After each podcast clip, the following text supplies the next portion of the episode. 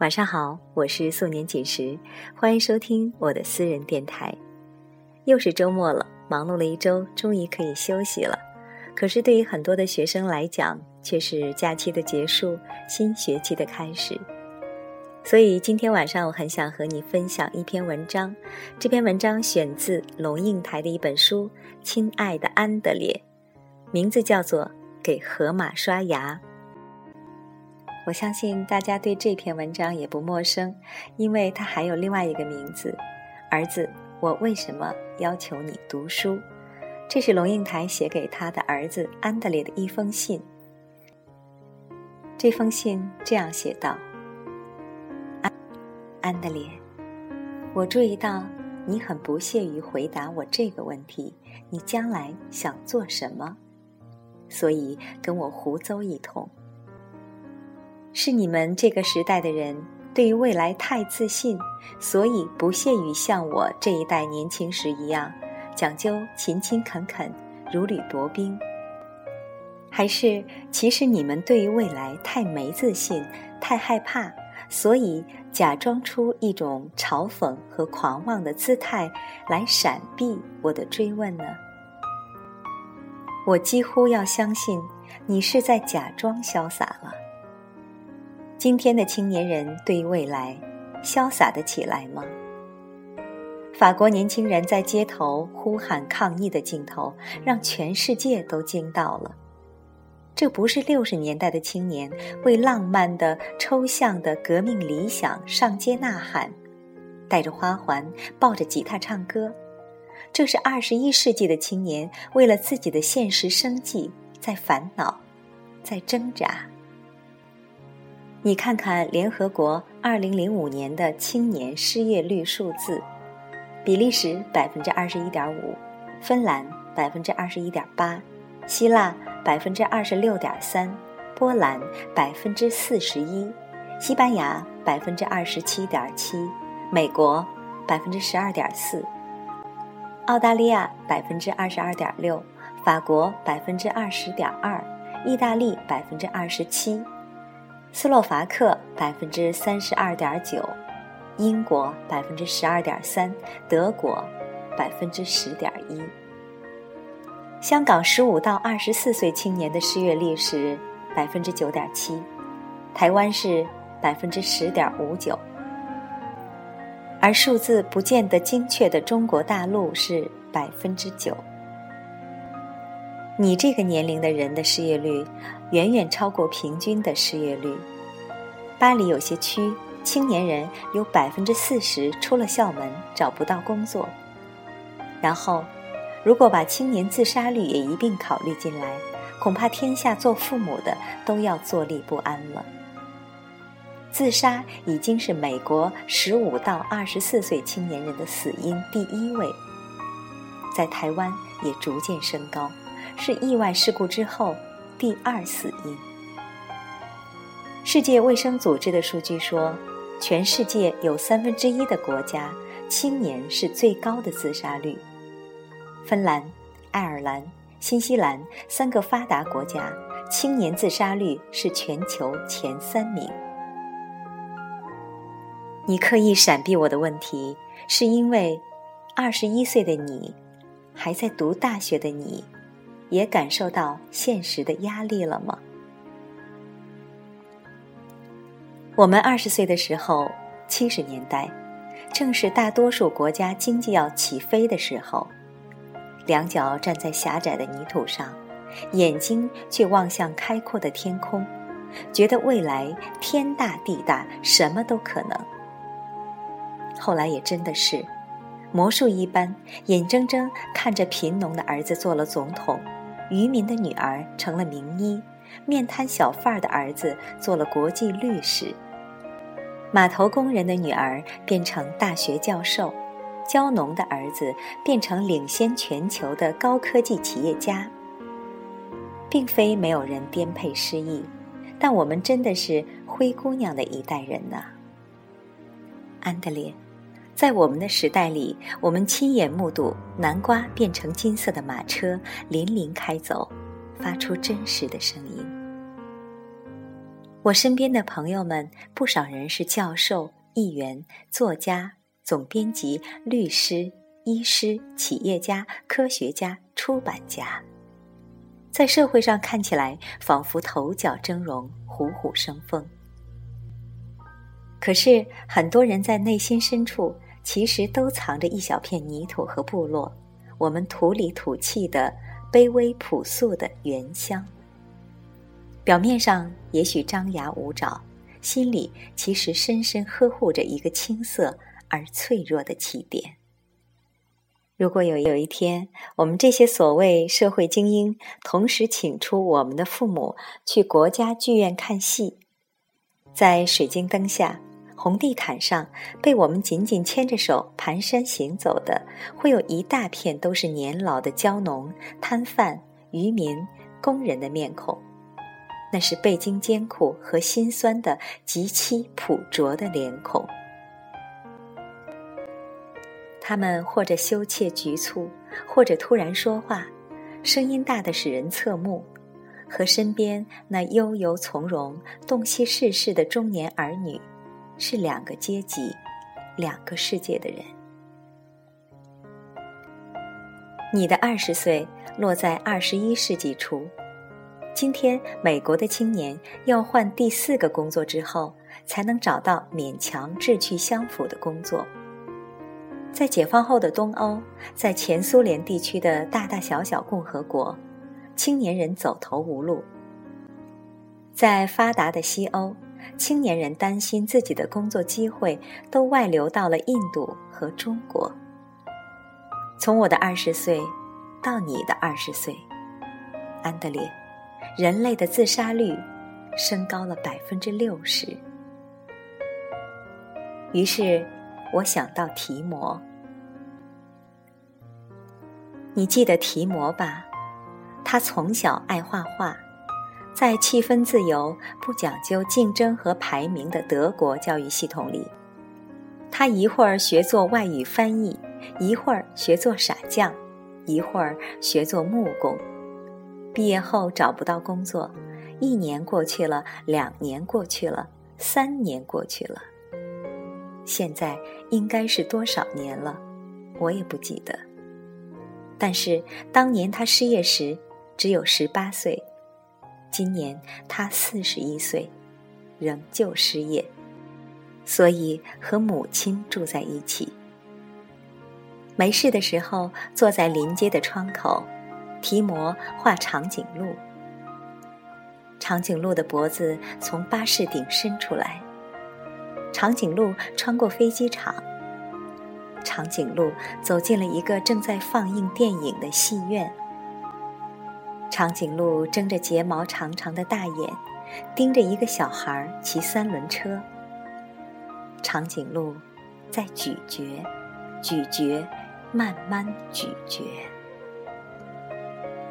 因为没有工作，所以也没有结婚，所以也没有小孩。提摩自己还过着小孩的生活，可是他的母亲已经快八十岁了。我担不担心我的安德烈将来变成提摩？老实说，是的，我也担心。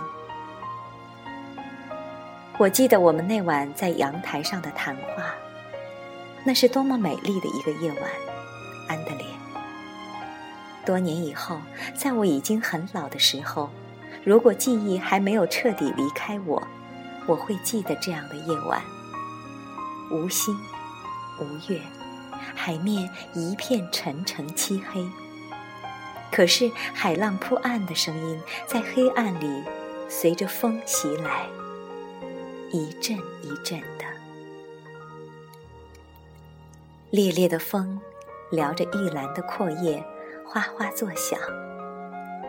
在凌晨三点的时候，一只蟋蟀，天地间就那么一只孤独的蟋蟀，开始悠悠的唱起来。你说，妈，你要清楚接受一个事实。就是你有一个极其平庸的儿子。你坐在阳台的椅子里，背对着大海。凌晨三点，你点起烟。中国的朋友看见你在我面前点烟，会用一种不可置信的眼光望向我，意思是，他他他怎么会在母亲面前抽烟？你你你又怎么会容许儿子在你面前抽烟？我认真的想过这个问题。我不喜欢人家抽烟，因为我不喜欢烟的气味。我更不喜欢我的儿子抽烟，因为抽烟可能给他带来致命的肺癌。可是，我的儿子二十一岁了，是一个独立自主的成人。是成人，就得为他自己的行为负责，也为他自己的错误承担后果。一旦接受了这个逻辑，他决定抽烟，我要如何不准许呢？我有什么权利或权威来约束他呢？我只能说，你得尊重共处一室的人，所以，请你不在室内抽烟。好，他就不在室内抽烟。其他，我还有什么管控能力？我看着你点烟，翘起腿，抽烟，吐出一团轻雾。我恨不得把烟从你嘴里拔出来，丢向大海。可是，我是，我发现我在心里对自己说。妈咪，请记住，你面前坐着一个成人，你就得对他像对待天下所有其他成人一样。你不会把你朋友或一个陌生人嘴里的烟拔走，你就不能把安德烈嘴里的烟拔走。他早已不是你的孩子，他是一个个人，他就是一个别人。我心里默念了三遍：“安德烈，青年成长是件不容易的事，大家都知道。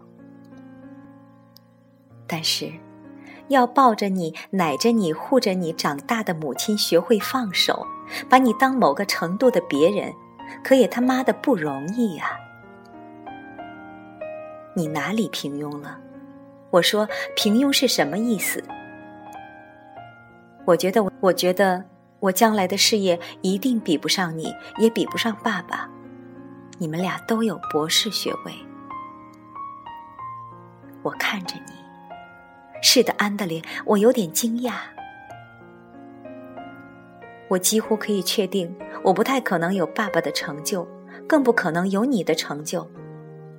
我可能会变成一个很普通的人，有很普通的学历，很普通的职业。不太有钱，也没有名，一个最最平庸的人。你捻熄了烟，在那无星无月、只有海浪声的阳台上，突然安静下来。然后你说：“你会失望吗？”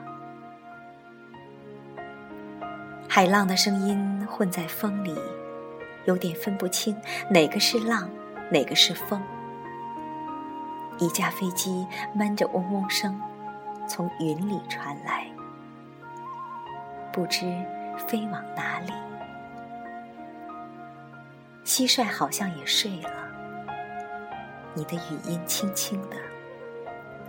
这样的凌晨和黑夜是灵魂特别清晰的时候，还没换上。白天的各种伪装，我忘了跟你怎么说的，跟你怎么说的，很文艺腔的说，我不会失望，说不管你做什么，我都高兴，因为我爱你，或者很不以为然的跟你争辩平庸的哲学，或者很认真的试图说服你，你并不平庸，只是还没有找到真正的自己。我不记得了，也许那晚葡萄酒也喝多了。但是我可以现在告诉你：如果你平庸，我是否失望？对我最重要的，安德烈，不是你是否有成就，而是你是否快乐。而在现代的生活架构里，什么样的工作比较可能给你快乐呢？第一，它给你意义；第二，它给你时间。你的工作是你觉得有意义的。你的工作不绑架你，使你成为工作的俘虏，容许你去充分体验生活，你就比较可能是快乐的。至于金钱和名声，哪里是快乐的核心元素呢？假定说，横在你眼前的选择是到华尔街做银行经理，或者到动物园做照顾狮子、河马的管理员。而你是一个喜欢动物研究的人，我就完全不认为银行经理比较有成就，或者狮子河马的管理员平庸。每天为钱的数字起伏而紧张而斗争，很可能不如每天给大象洗澡、给河马刷牙。当你的工作在你心目中有意义，你就有成就感。当你的工作给你时间，不剥夺你的生活，你就有尊严、成就感和尊严，给你快乐。我怕你变成画长颈鹿的提摩，不是因为他没钱没名，而是因为他找不到意义。我也要求你读书用功，不是因为我要你跟别人比成就。而是因为，我希望你将来会拥有选择的权利、选择的意义、有时间的工作，而不是被迫谋生。如果我们不是在跟别人比名比利，而只是在为自己找心灵安适之所在，那么连“平庸”这个词都不太有意义了。平庸是跟别人比，心灵的安适是跟自己比。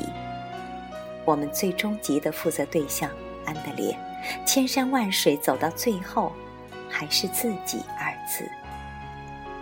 因此，你当然更没有理由去跟你的上一代比，或者为了符合上一代对你的想象而活。同样的，抽烟不抽烟。你也得对自己去解释吧，妈妈。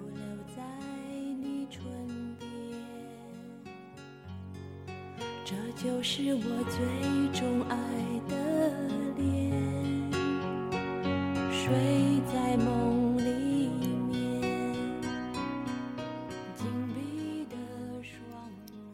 刚才我和你分享的这一封信。是龙应台写给他二十一岁的儿子安德烈的。相信听了这封信的孩子和家长，都会有新的感悟吧。对于我个人来讲，我觉得我需要去拥抱我受益匪浅。我也要告诉我的孩子，我要求你读书用功，不是因为我要你跟别人比成就，而是因为我希望你将来会拥有选择的权利。选择有意义、有时间的工作，而不是被迫谋生。好了，今天节目就是这样。最后这首歌是熊美玲的《心甘情愿》，唱给孩子的一首歌。我是素年锦时，感谢你的收听，我们下周再见。我也准备好有一天，你将飞离开我身。